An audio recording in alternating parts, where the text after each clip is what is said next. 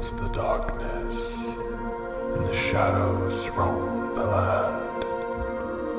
Illumination and umbra come hand in hand.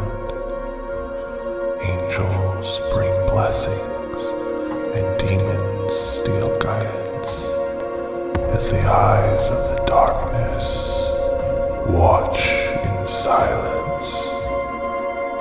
Join as we dive deep into the depths of the unknown and go beyond the spectrum of our perception.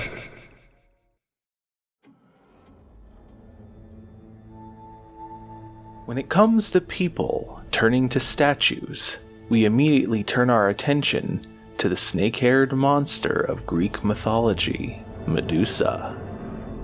But what if I told you that in the early 1900s, that myth would soon become fact?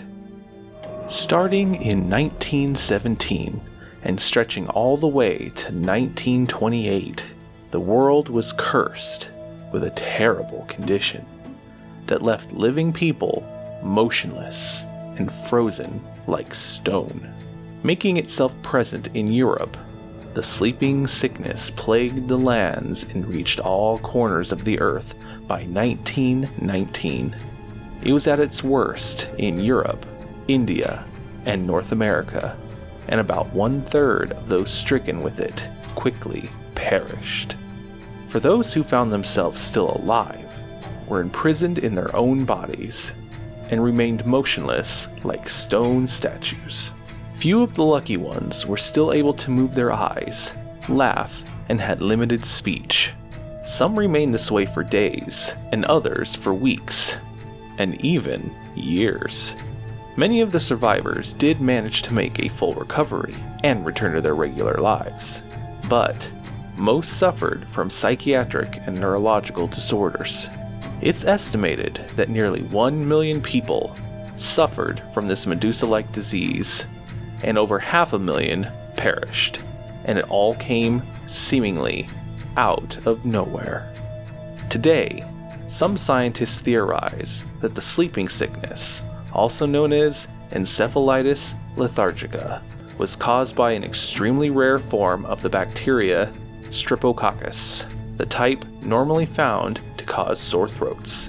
It's believed that it mutated and caused the body's own defense system to attack the brain.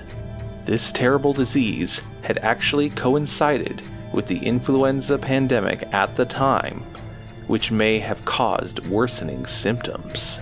What makes this terrible plague so mysterious is that it suddenly disappeared as quickly as it appeared, with no explanation.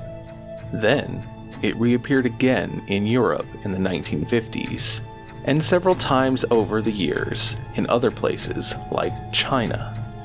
It almost seems like someone is turning the disease on and off like a light switch. Is it world governments using it as a form of population control? Or maybe extraterrestrials are intervening with human evolution.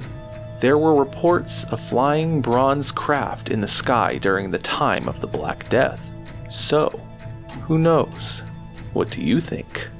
If anyone has any ideas or theories on this story, please comment on our social media pages Spectrum of Perception on Facebook and the Spectrum of Perception podcast on Instagram.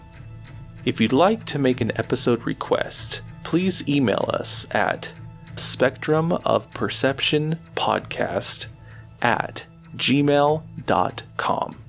Thank you so much for joining us on this mini episode.